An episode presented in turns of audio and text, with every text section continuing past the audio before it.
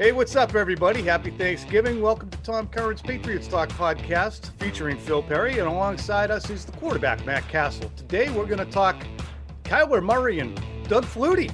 In addition, is being a mobile quarterback a prerequisite for the position now? Matt will discuss that. And we're going to look into this matchup against the Arizona Cardinals that's coming up. And if you have anything to be thankful for, let's hear it. All that and more on what that means, but but do.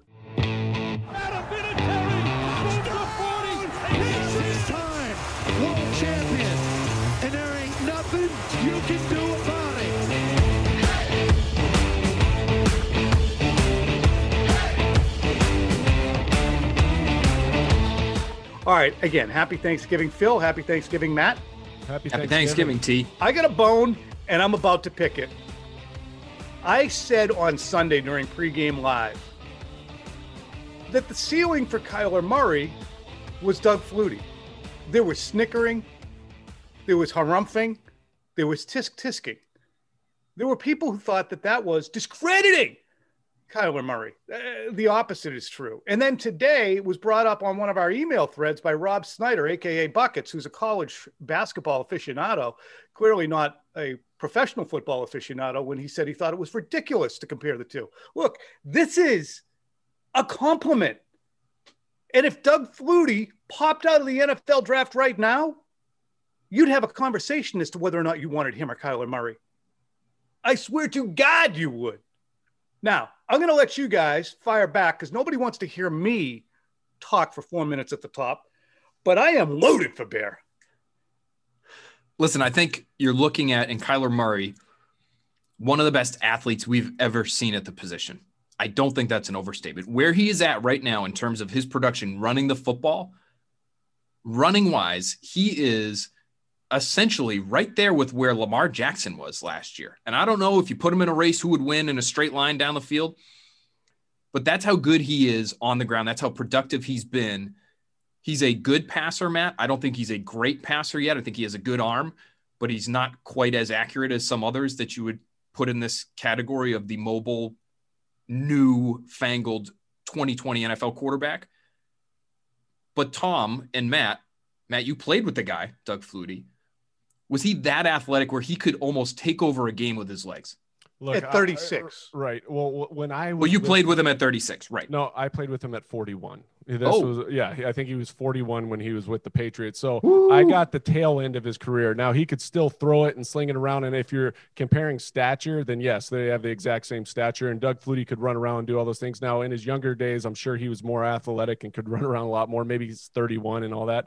But when you talk about Kyler Murray, this guy is an absolute freak of nature. And like Phil just said, he's one of those guys that can create with his legs, but he also he doesn't get enough credit. He actually likes to stay in the pocket and throw the ball. And with the weapons that they had, particularly DeAndre Hopkins, but also Christian. What, what am I saying? Christian Kirk, Christian Kirk Andy yeah. Isabella. You know, they've got a great cast of character. Larry Fitzgerald, who primarily now plays in the slot, but he's a reliable guy. He throws the ball really, really well, and, and they, they attack him, and he gets the ball quick. He's almost got a 68% completion record. I mean, completion percentage. And so th- this guy is special. And I, yeah. I know I, I, understand the comparison, okay, but here, I think Kyler Murray is a different player than what Doug Flutie is. He is, but here's the thing, and I know that this is not really highlighting the NFL right now and what we're talking about, but to look at Doug Flutie as not a predecessor and forerunner of guys like Kyler Murray, or pr- probably superior to guys like Lamar Jackson, is absolutely cuckoo. The NFL was ill suited for Doug Flutie when he came out, and you saw it. Went to the USFL first, then comes to the NFL. Nobody wants to give him a job. He goes from the age of 28 to 36 up to Canada, throws for like 60,000 yards, runs for 600 or more yards five times in the eight seasons he's up there, throws for 6,000 yards one year. And yeah, it's, it's Canada. That, that happens up there. Then he comes back at 36 and he leads the Bills to like a 21 and 8 record over a three year span when he came back. Absolutely sees it. He was a good NFL quarterback from 36 to 39. So what I'm trying to say is anyone who will look at Doug Flutie as a comp for Kyler Murray is shortchanging Kyler Murray. You're talking about one of the most productive throwing and running quarterbacks in the history of the national, well, in the history of professional football. I, and look, Kyler Murray would be doing great if his career lasted as long as Doug Flutie's because Right. already, and we're going to be talking about this this week, he's already dealing with injury, and it's it's not soft tissue. It's because he's getting banged around. He's he's taken too many hits already. I, I think you know he had a, he'd have a lot to learn from Lamar Jackson, honestly, as far as some of that goes, because he's done a good job of protecting himself for the most part, even though he's slight. Whereas Kyler Murray really hasn't yet, and so I have no idea if he's going to play as long as even Doug Flutie's second stint in the NFL. But if you're just talking about the caliber of athlete, I think Kyler Murray. And again, I wasn't around. I, you know, when he was throwing the heel, Right. like, the, like I was in diapers. He had a friggin' rocket. He I did mean, have a that- rocket, and he threw with all parts of his like his entire body went into every single throw, but he could fire that ball. Even at 41, I would sit there and be like, "Wow, Doug Flutie's amazing." Then again, I'd have to agree with Phil. Kyler Murray is a different breed of athlete, and and like you said, I think Doug Flutie probably set the tone for the these guys and the mobile quarterbacks and all that stuff. But when you talk about just comparison, even Doug Flutie in his prime versus Kyler Murray, Kyler Murray is a better athlete than what Doug Flutie ever was. Okay. I mean, yeah. I mean, you have to say that he could run faster and he's probably more sudden. I'll, I'll give you those things, but creativity, I don't know if you're going to find a lot of guys more creative um, than him, but As you write your life story, you're far from finished. Are you looking to close the book on your job? Maybe turn a page in your career? Be continued at the Georgetown University School of Continuing Studies. Our professional master's degrees and certificates are designed to meet you where you are and take you where you want to go. At Georgetown SCS, the learning never stops, and neither do you. Write your next chapter. Be continued at scs.georgetown.edu slash podcast. Phil, you wanted to hit on whether or not that skill set, even if it isn't off the charts as it is with Jackson or Murray or even Patrick Mahomes, is a prerequisite. What are you thinking there, guy? I'm thinking it is, unless you have a, a supercomputer for a brain. So if you're Tom Brady or you're Drew Brees and you can still get by by being a pure pocket passer, that's one thing. Those guys are rare. The guys that are more common now, as crazy as it is to say, are the guys that I think even five or six years ago would have been considered physical unicorns the Deshaun Watsons, the Patrick Mahomeses, Josh Allen. You look at this year's draft, Trevor Lawrence, Justin Fields, Trey Lance, all these guys are six foot three, 220 ish pounds. They all can run. They all have some quickness to be able to elude that first rusher. And Matt, I think you need that now. I don't know if it's just because the quality of athlete on the other side of the ball has gotten better. So you need these guys that can avoid these really athletic, freaky, freaky defensive linemen that are coming into the league every year. Um, I, I think you I think you have to have it. And I think lucky for the NFL, they're getting more and more athletes that are playing the position at a young, younger age. So these guys are, are coming along and they're not as rare as they used to be. But do you feel that way as the guy who's played the position? When you look at the game now, do you look at somebody like even like a Drew Lock, who I, I think you know is a, is a decent athlete, but he's not what some of these other guys are. You're sort of starting from behind, and and you find yourself in some dicey spots if you don't have that sort of base level of, of athleticism, which needs to be really good.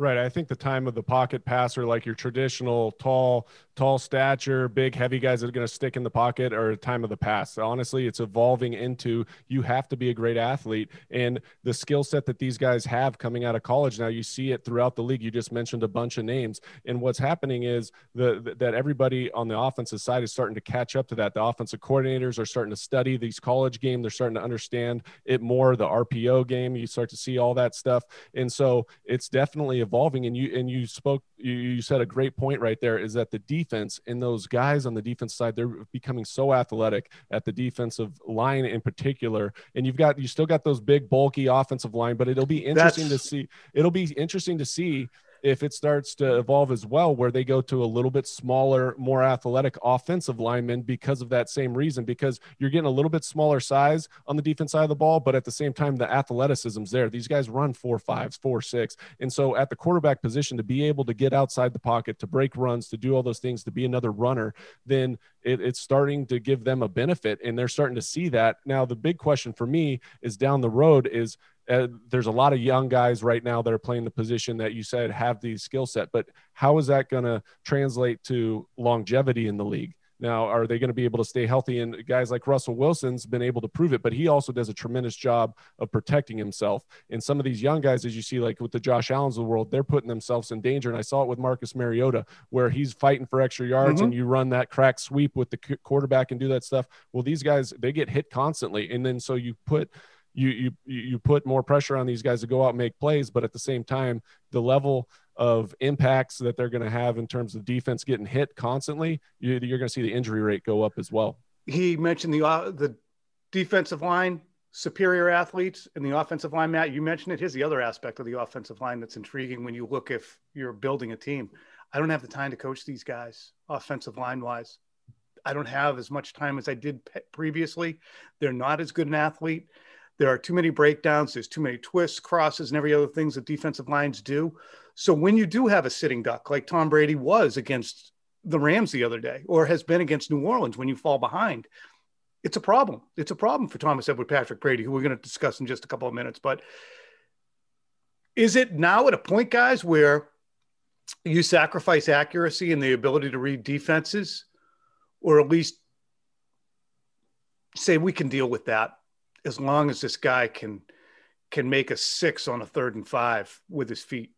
I, I think, think, it's he, think yeah. do. Go I mean, ahead, Matt. That, I was going to say that that's just exactly what we're talking about in terms of having an advantage is just those certain types of scenarios where you see it with Lamar Jackson all the time. It's third and eight, third and six, and all of a sudden protection breaks down, or the coverage is just so good on the back end, he can make two guys miss and scramble for that first down. And that's where he really helps you. Where these other quarterbacks, when you get in those passing situations and you're sitting back there, and you might be able to scramble every now and then, but you don't make the number of plays that these guys do. So the red zone, I mean, the third down efficiency, you see it in the red zone as well. They become impactful players and plays because they can do it with their legs and their arms.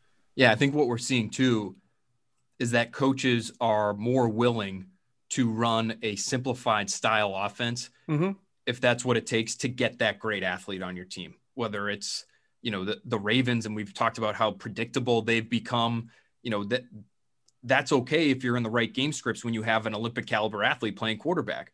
I think Brian Daboll has done a great job of of simplifying some things for Josh Allen over the course of the last couple years to help him turn into the quarterback that he's become. And I think you are getting to a point where, okay, if he can't get to his third read and make the right throw against a pressure that's disguised from the second level, that's okay as long as he can make that pressure guy miss and get outside mm-hmm. the pocket and pick up five yards. I mean, and then we can restart and go again. What you saw Watson do the other day is the most evolved aspect of it, I would think, Matt, right? Right. Not only can he hit a pair of hands that are just, you know, all you can see is the fingertips present, but he can also walk past your pass rushers, like your legitimate pass rushers. Oh, it's John Simon, pretty good athlete. I saw him. Yeah. He's going to walk around over here and then throw it into a porthole sized window that is, and we, you know, we had the conversation last week about where Watson fits, and I said he takes too many sacks and all that stuff. I mean, Russell Wilson has 33 sacks taken this year. Do you believe that? Um, but it is wild to think that that's the gold standard. Watson, Wilson, um, Mahomes. Mahomes, Mahomes. is this freaking outlier. He, he's well. Yeah. yeah, I was like, ah, you got those two, and then you got Mahomes, and you're like, wow, it's bizarre. But, but you're also, right. I mean, you got to go there. Right. And who do you go to? Do you go to it? Do you take the risk of getting whoosh, North Dakota State's Trey Lance that Phil had in his mock draft and end up with Carson Wentz? Mm, I mean, that's the of it.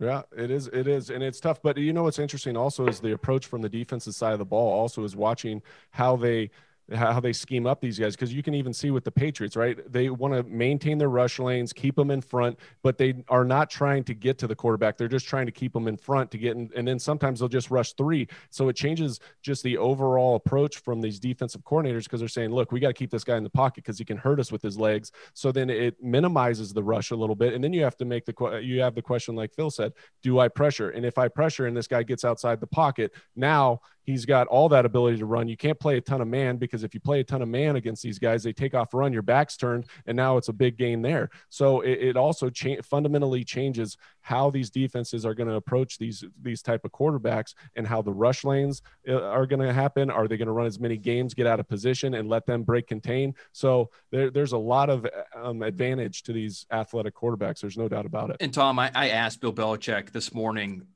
whether or not that athleticism that we're talking about is a prerequisite at the position now. And he wouldn't go there. He said, you know, every quarterback's going to have his strengths and his weaknesses. And so I'm sure somewhere in Bill Belichick's brain, if he sees the next Tom Brady come around or the next Peyton Manning come around, is just a next level surgeon at the position, then he would be open to taking that guy. I just think your better shot is, and and there are more of these guys in the pool is of going with an athlete. And if you can get both, if you can get Deshaun Watson, if you can get Patrick Mahomes or Russell Wilson, that's the golden ticket, right? But you're almost I think you're you're running even more of a risk by passing on one of those guys than you are by taking one and ending up with Carson Wentz, for instance. Because think of all yep. those teams that passed on Deshaun Watson, who goes at I think number 12. You have Patrick mm-hmm. Mahomes, who goes at number 10 overall the year he was drafted. Think about the teams that saw those guys and said, ah, strong arm can move a little bit, but yeah, not quite accurate enough, or we're not Think sure he's going to be able to run the pro concepts well enough. No, you just get the really, really good athlete and hope he can take you to the next level. Think about this too. When the Patriot, the Patriots have not been provided great testimony that those guys didn't work for them, because you can maintain that Jimmy Garoppolo was what you get a knockoff of one of the great ones at the top and Jacoby Brissett a third round version of what one of those great ones could be. You know, if Jimmy was a little bit more um, bold and durable, for instance, if Jacoby Brissett was a little bit more uh, fast and a better decision maker. I mean, both those guys had the leadership intangibles, but they were both knockoffs in terms of their experience and their level of athleticism. So I think the Patriots will, Phil, even though I continue to look at next year's draft and say Bill's going to take a, himself a pass rusher or a defensive tackle, I look at it and say that they're not going to get some landlocked guy if they do in the top 15 go to a quarterback. He will be open minded enough to do that. Now, Bill also knows, Matt, how to defend these shorter quarterbacks. I'll go back to Flutie because Belichick did have great success against him um, in different times. And when he did, it was because of a concept that he used to, or at least the players used to talk about, as making him throw out of a barrel, mm. which I thought was cool. Making him throw out of a trash can. You wall him off the same way you do with Russell Wilson and everybody else, but you make it so it's difficult for him to see downfield. So I look at that. I look at the injury that Kyler Murray is going to come into this game with, Matt. And I look at the disorganization of the of the Arizona Cardinals defense on a short week with a holiday in it, and I know they've been off for a couple days. I think the Patriots are going to win this football game yeah, it'll be an interesting matchup because I don't think that you can say that a guy like Kyler Murray is going to come out and play like Deshaun Watson did last week, even with all the weapons that they have. Now, the one thing that this offense does a really good job of is they get the ball out quick. He gets the ball mm-hmm. out in bubble screens. They run a lot of slip screens on the outside. It's a lot of in in our, in our world, it's a three step drop mentality where you're just getting the ball out on stop routes, hitch routes to DeAndre Hopkins, giving him an opportunity. But they also throw the ball down the field. So, but but what you're saying is they have to get pushed in the middle middle of the field. I mean, in the middle of that interior part of the defensive line. So that's going to be what they preach. They're going to get their hands up. You're going to try to make it hard for him to see. At the same time, your lane distribution, your lane integrity has to be good against this guy because it's not just designed runs with him. He he does an, a remarkable job of sitting back there, waiting, waiting, waiting, just like we saw Deshaun Watson, and then gets outside the pocket. So it'll be an interesting game plan because the last two times we've seen him play, right, whether it's it's Mahomes, whether it's Deshaun, whether it's Lamar, you saw the same. De- defensive structure. It's more of a zone base. They've got four guys down at the line of scrimmage. However, these guys are super dangerous on the outside mm-hmm. as well. So the, the the DBs have to step up this week and play well. But that's going to be a big part of this game plan for for the New England Patriots is to be able to put pressure on him on the interior part of the pocket and not allow him to see as well. I look at this, and, and again, it just comes back to just how good an athlete Kyler Murray is and how good an athlete Deshaun Watson was, because there were plays. Ted Johnson did a good job of breaking these down for Monday Night Patriots, but there were plays where they started to collapse that pocket around Deshaun Watson the way they wanted to, with three or four defenders flooding the field with coverage guys and trying to make him a throw it into a tight window from a tight area. But he's so athletic, and Kyler Murray is so athletic, and he's so much smaller than Deshaun Watson I just envision him Pac-Man style, mm-hmm. weaving his way in and out of these defenders to find these openings. It's you know, it's great to have that crush rush plan and to try to collapse that pocket around someone. But unless you can close off every two foot by two foot area of open space, which you really can't do in reality, he's going to have a, a, way to leak out and escape. So I don't know, Tom, what you do because the spying thing hasn't really worked for them either. They've used, you know, Ja'Whaun Bentley, God bless him, very good, I think, yeah. still run defender in the middle of the field. Put the Uch U-H he's not the kind of athlete that can put the Uch on him. him. That might be what they have the to do. U-H. But that's another 250 guy chasing around little Kyler Murray. But look at here you got a guy who's already run for 659 yards, his average is 6.2 per carry. He is the fortunes upon which everything rides, no matter how good DeAndre Hopkins and Budda Baker and everybody else is on that team. You can't get him hurt in a non-conference game. Non-conference? Anyway, my Big Ten here. Uh, but I wouldn't, if I'm Clifford of Kingsbury, I am not having him run around out there. I, mean, I am saying get rid of the friggin' thing, Matt. Yeah, you don't want to, and I'm sure that that'll be part of the game plan too, is trying to get it out. And but it'll be interesting to see how the Patriots counter. Right? Are they going to play a ton of man and just say, you know what, to this this week we're going to pressure him and see if we can get after him a little bit, play man to man, take our chances on the back end. Look, last week was one of those situations where he was surgical. Deshaun Watson was surgical, like you said. The coverage wasn't terrible by any means. He just was pinpoint accurate. Now, can this guy go out and do that? I don't believe he can. So you go out there, you play a ton of man to man, you pressure him, you get in his face and you hit him and then make him think, look, is, is how's my shoulder feeling? And if he's got to get out and run, he, he like your just natural instincts take over sometimes and you're going to go out and run. If you're on the field and you feel healthy enough to play, you're not going to be worried about your shoulder. Maybe he shoots it up, who knows, but he's going to be out there and playing his th- style game. But it'll be interesting to see their approach because the last few times that they've played these athletic quarterbacks, it's been the same type of game plan. So they can go to that film and watch it and kind of game plan scheme that particular structure and see if they can come up with something a little bit easier. Here's hey, why Matt. it might be a good idea, Tom, for for Kingsbury to just demand that he sit back and throw from the pocket. This Patriots defense has just not right. been good against the pass. I mean, they are last in football in yards per attempt allowed. They're almost nine yards per attempt allowed. With that secondary, it still boggles my mind mm-hmm. how even though there's not a ton of talent up front in the front seven, we talked about it, you and I, Tom, right after that Texans game because it was just so glaring in that game. But you've got talent in the secondary. I, you know, we all thought they did at least coming into the season, and to be where they are on a per pass basis, to be allowing that kind of production, 69% completion percentage. Like if you're Kyler Murray, you say, "Yep, this is a week I can avoid a few hits, and if I have I mean, to throw a few away, I should throw a few away. And it's so counter to Bill in terms of make your team matriculate it down the field and don't get it, give it up in chunks, and they give it up in chunks. Matt, I'm going to turn, I'm going to turn it over to you for two different reasons. One, we started off with Flutie, we veered away. I want to hear some of your recollections of Flutie and your career and how they interlapped, mm. overlapped. Also, I want to hear about that matchup with the Arizona Cardinals in 2008 in the snow that you yes. went off in. And then finally, do you ever wish you followed the Clifford of Kingsbury track? So let's start off with your uh, right. with Flutie. Flutie yeah. was awesome. He lived, he still lived in the 80s, even though it was 2005 when he was with us. He drove, I think it was a, a, Corvette with a big eagle on the front that he drove up in.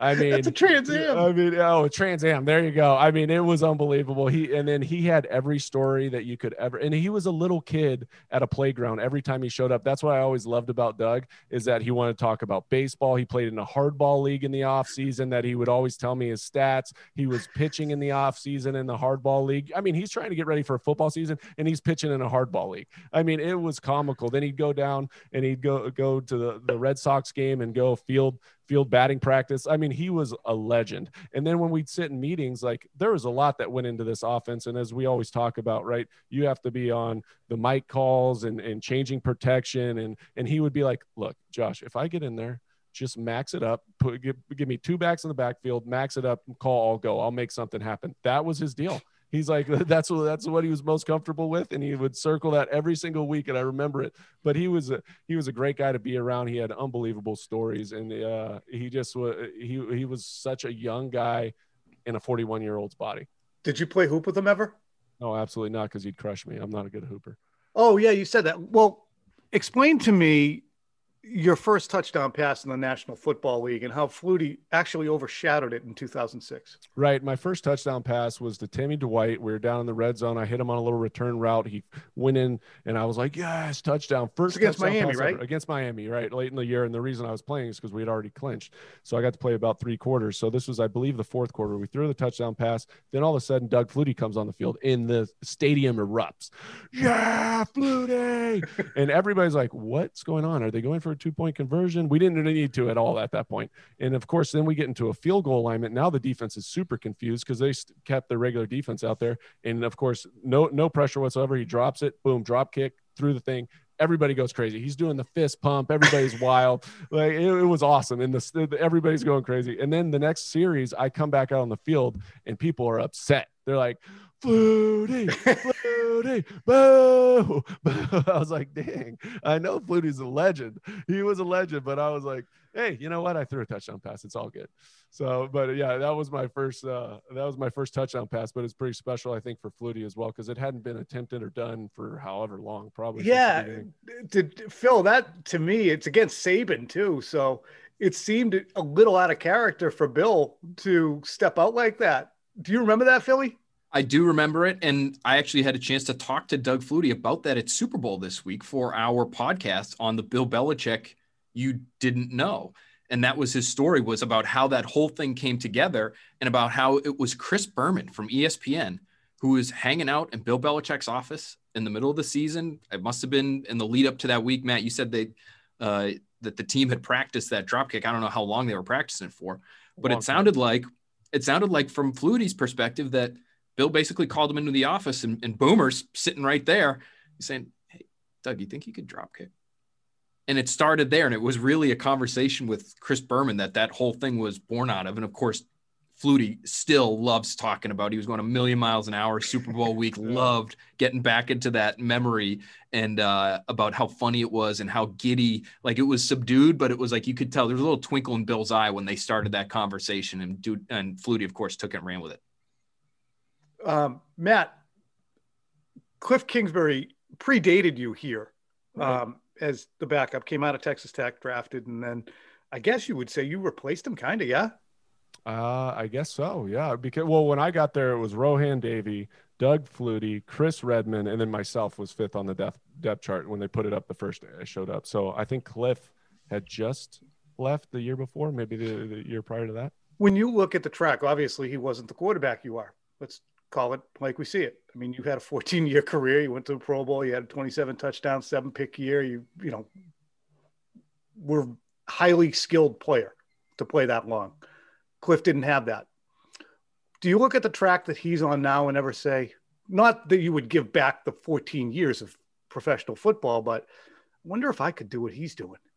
You know, I do. And it's gone through my mind about coaching because I, I love the process and I love going in there and grinding during the week and figuring it out, watching the film and all the little details that go into the preparation of it.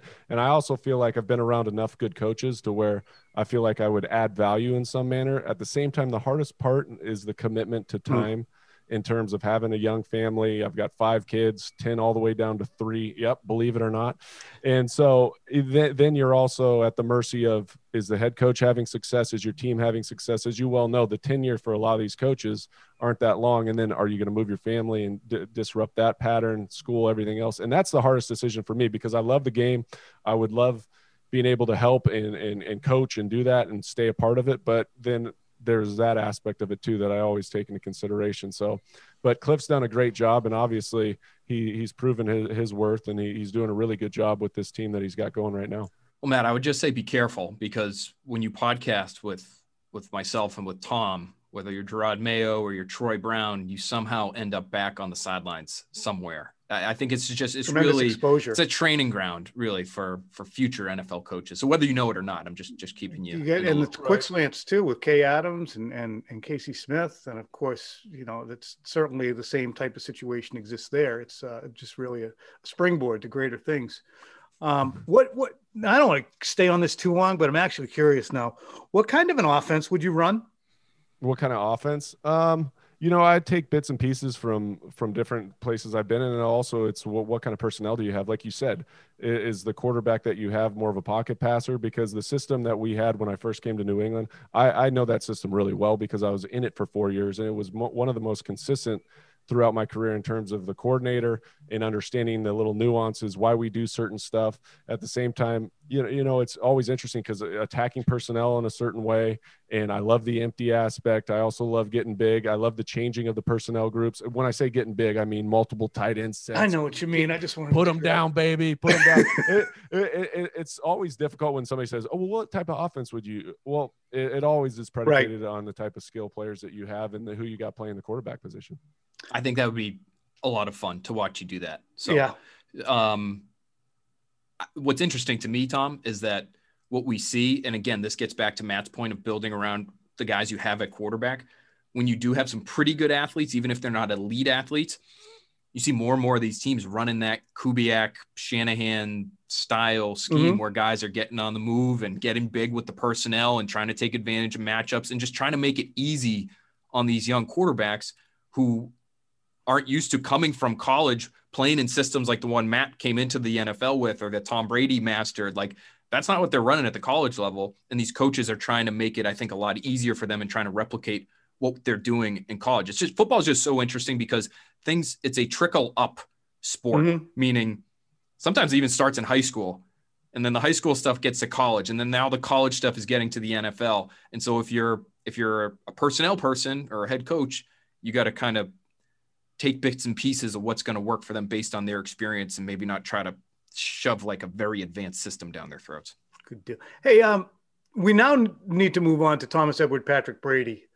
And my feeling of what happened on Monday night was that it was almost more troubling in some ways than the New Orleans game. In the New Orleans game, you went three and out, three and out, three and out they weren't horrendous plays on the third downs. New Orleans scored. It's 21 nothing.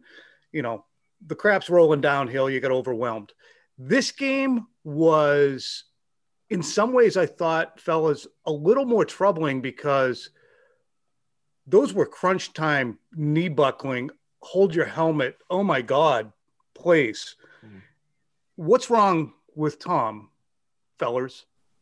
Uh, you know, it's it's interesting because you watch those games, and I thought he had a pretty good first half, and then they came out in the second house, uh, half and laid a dud. And like you said, the two interceptions were really bad interceptions. It weren't like oh bang bang plays in which it was great coverage. It was just he misread the defense, he threw it to the wrong guy, and then the other part was we can we continue to talk about the deep ball inefficiency, I guess it is, and they haven't been effective. And you saw Mike Evans even on the one go route down the sideline that Tom just threw yep. out of bounds, and you can see that Bruce Arians has a level of frustration and he's not he, he's definitely not holding any punches in terms of going to the media and saying, look, we've got to hit those. We've got to read it better. I think that the disguise kind of hurt, hurt Tom. He didn't really understand exactly what was going on. And so it was interesting to hear a head coach come out and criticize Tom to that degree, especially with some of the missed throws and all that going on. And, and I'll say this, I talked to Carson Palmer and Carson Palmer is one of my good friends and with his first year in the Arizona, Name dropper. Arizona well, the first year. Really? I mean, it's just unabashed well, guys, he was my roommate in college. He, I just really like him, and you know, wait till DJ hears about this. But well, yeah, yeah, we'll let DJ. But what I was gonna say, sorry, I had to say Carson Palmer that I know him and talk to him about it because he struggled too his first year in Bruce Arians' system. Oh, Phil. 2013 when he took over he had 24 touchdowns with 22 interceptions which is his highest of his entire career. And he said it's a complicated system and they're asking you to do things that maybe you're not as familiar with. It's obviously a vertical passing game that if you're not you know it's not something that you've run which obviously brady hasn't run that for 20 years. They're adapting they're adjusting and making ma- making uh, the offense more friendly to what Tom's done in the past. But at the same time, he said there's everything from little nuances to how they throw their hots, who has their hots, the adjustments that they make. And so uh, it, it, takes time, not to say that they shouldn't be on the same page at this point, but, um, you know, there, there's a lot to be said for that. Matt, I'll have you know, I too spoke to Carson Palmer. Not just the other day, but I spoke to him again. Super Bowl Super Bowl week, very productive Super week for me. Week. Doug Flutie, week. then Carson Palmer. But I was talking to him, and I was talking to a lot of people in and around the league. Kurt Warner was great. Some coordinators, some coaches, people that have changed systems, which obviously you have a lot of experience with, Matt. But when it came to Tom Brady, it was well, wherever he ends up, he's just going to run the Patriots offense, right? And Carson Palmer, I thought, gave the most candid answer of all, which is oh, he's not going to go anywhere and, and pick up a new offense. I mean, they're going to run the Brady offense wherever it goes. You know, I had some success in the league, but when I went to Arizona, I didn't have that kind of clout. I wasn't all of a sudden bringing my offense to Bruce Arians. No, I had to learn Bruce Arians' offense. And he talked about how difficult that was. And what we're seeing, and this is what I think is the problem. I think physically, Tom Brady is fine. He can still make the same throws that we've seen him make for a long time. I think the philosophy is not a good match for the player. I, I, think Tom Brady has long said nothing good happened with the ball in my hands, which mm-hmm. is a mm-hmm. nod to I need to get it out. I need to kill these defenses with a thousand paper cuts. And we knew occasionally he can go down the field. But guys, he is leading the league. He's tied for the league lead in deep pass attempts, 20 yeah. yards or more down the field. Mm-hmm. That's not who he is. And when you look at it over the course of the last month, the numbers have been ridiculous because he's still four, over the last month, he's still fourth in deep pass attempts, 19. He's completed one for 44 yards, and he has three picks, and he should have had four picks the other night. There was one that was dropped. So his passer rating is 0.0. He's 33rd out of 33 qualifying quarterbacks. That's not his game. It's, and so they need to sit down, Tom. They need to have it's a holiday season, time to sit down around the table with Bruce Arians and Byron Leftwich and have an awkward family talk and have a come to Jesus sort of moment and say, guys, we have to make a change because what we're doing it's working at times, Tom, but it's not we're working consistently a, enough. We're not putting him in a position to succeed. And before I go any further, I want to show you guys this. Okay. Oh, All right. Palm. What's up, buddy? Everybody. Call him. okay. You this whole group, uh, I only have his email and it's from uh. like 2007. he can't still be CPAC 9 US at Kenny. I don't uh, know. I, do you have the usc.edu? That, that's probably the one you still have. No, I got a Yahoo. um, so with Brady, I've come to realize that any pass that has an apex over 15 feet, nope, not going to work out. The ball has to be thrown lower than 15 feet, and it's going to work out just great. But once the ball crests over 15 feet in the air, it's a problem. And I do think that he suffers right now from the lack of time spent together with so many players. I do think, bizarrely, he is perhaps somewhat handcuffed by the embarrassment of offensive riches he has. Cuckoo. There's no excuse for those picks.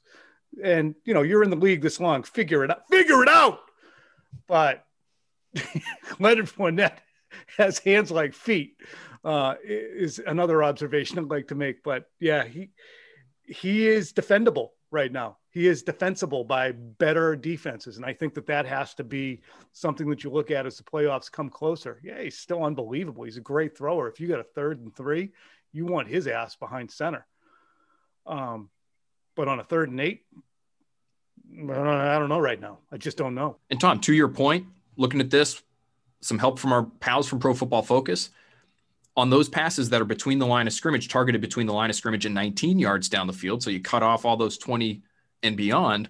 Very, very good. I mean, he's mm. 70% completions. His rating is 108.9. His touchdown interception ratio is four to one.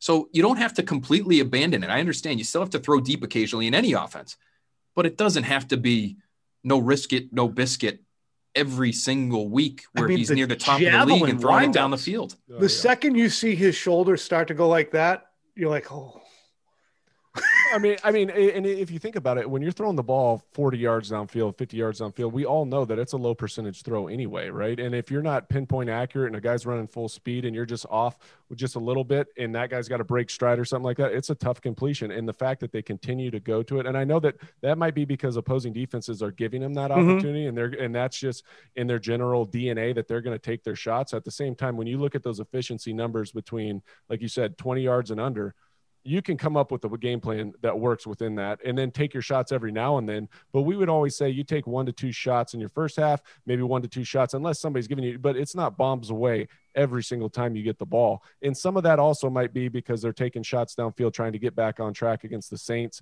and stuff like that, where they're, they're they've fallen so far behind where, hey, they're trying to get a huge chunk right now. So, I mean, th- there's a lot of different things that come into play when you're trying to complete deep passes. And it's one of the more difficult things you can do. Is there a point at which Arians goes to Blaine Gabbert? No. That's what it is. I just want to Absolutely not. 100% zero. Zero. He might go to Byron Leftwich before he goes with the Blaine Gabbert. Uh, all right. Uh, well, it's that time again. It's time for predictions, and we're going to have a boost at the end of this. We're also going to have the fellas unveil their favorite holiday song, holiday song, their favorite holiday song. But first, predictions. I'll go first because I think the Patriots are going to be in a situation where they come against this defense and they look at it. Josh McDaniel says, These guys are dis friggin' organized. They want to attack, attack, attack. They're allowing over five yards per carry defensively. We can get off on that. And they do. And the Patriots win this football game 31 to 30. 31 to 30. And everybody's starting to go, Hey, what's the path? Is there a path here? There's no path, but they still win 31 to 30. Next, who wants the ball? I'll take the ball. I, am I'm, I'm going to say that the Cardinals win this one. It's going to be another close game, and the Patriots are going to have a chance at the end, as they have for so many of these weeks. But the Cardinals are still going to pull this one out. It's not going to be quite as high scoring as Tom's suggestion, but I'm going to have this one at, at 24 21. And I just think that Kyler Murray does enough that's going to be able to give the Patriots a hard time. I don't know what their plan will be, Matt, because I think – Last week, we saw what the plan was in terms of keeping a guy in the pocket. I think they're going to have to try to do that again, but it went so poorly last week in that first half. I think they're going to be able to score, score quickly, get ahead, put the Patriots in a bad situation. You have 24 21 cards. Ooh, okay. Well, I'm definitely going the opposite direction. I'm going 31 20. What would you say? 31 something? I said 31 30. Yeah, I'm going 31 24 Patriots. And the main reason is what you kind of pointed to it. They're, they're not very good on defense right now. They're giving up a lot in the run game. Corey Peters just went out with a knee injury. They already lost Chandler Jones for the season. Jordan Phillips and Zach Allen are both on IR still. They might not be back. So I'm talking about a defensive front that's kind of in shambles. Patrick Peterson is, uh, is that am I right? Pat Pete, yeah, you're yeah. right. Yeah, okay. At the cornerback position, he's getting a little bit older. Yeah, he's on the decline. You know, so I just think that they're going to have their way with them offensively. I think Cam Newton's playing with confidence. He's taking care of the ball, which you want to see. They're going to get their run game back on track. I know Rex Burkhead had that devastating injury, but Sony Michel can step up. So I think that they're going to be fine there. And then defensively, again, it'll be interesting to see. But I'm sure Bill will come up with some. I am too. And, and he's not. And I would say this: Kyler Murray's still a young quarterback in this league. He's still a young quarterback. They're going to be able to disguise with the multiple personnel groups that they bring in and confuse him a little bit. And then, you know, hopefully they'll be able to, you know, hold up on the back end and that he won't have a day like Deshaun Watson. Did. Yeah, so that's, that's my feeling. Is, is 31 24 Patriots. Sorry, buddy. The, the Murray thing in his first time around seeing Bill, no matter what Kingsbury says he's going to do to him, he doesn't really probably appreciate it until. Uh, and now for the Christmas song, I'll go first. I um just hits me right now, and it could change. But right now, it's Silver Bells. Mm. Um, I'm a, I'm a chestnuts roasting. Oh, that's the Christmas song. Fire. No, you said it's a holiday season song. No, but that's what the name of the song is. You dinks! Don't make that face at me. All right, sorry. I'm sorry. I just thought it was chestnuts roasting on open fire. Got so angry. He got Didn't so even, mad. Didn't even know the name of the. That's his favorite song. I didn't even know the name of it. Who needs to know the name when you know the lyrics, boys? when you know how it makes you feel in your heart. Gosh, it just Phil, That's me how you really know a song. Um, well, now that we've got little kids, uh, I'm really coming around to because it gets everybody in the house fired up. And I've always liked it. I don't know if it's ever been my favorite. It's my favorite now. It's Bruce's version of Santa Claus is coming to town. Okay. It's just it's fun. You get the horns going. You get the Santa Santa Claus Claus ho ho hoing in the background. Not It's like, many, not many. Guys are trouble out there. coming You're in to trouble out there. Oh, I can't You're practicing that Does anybody like saxophone. Trans Siberian Orchestra? Ooh. You better watch out. You better not cry. Oh god. That's a Oh, fun one. it's not many, not many. All right. Hope you guys all had. What is it? Do I have a digit up out there, Phil? No, I was just shaking my finger at you. I was pretending to be Bruce. Oh, Not Oh, okay. many, there- there not many. All right. Well, we're going to have to get together and do this. We're going to do this every week. We're going to highlight our favorite Christmas songs as we go forward. And at the end, there'll be a great karaoke event that we're going to have to, to raise money for the current fund. Um, and that'll be happening uh, right after the golf tournament and the three on three event. Okay. Happy Thanksgiving, everyone.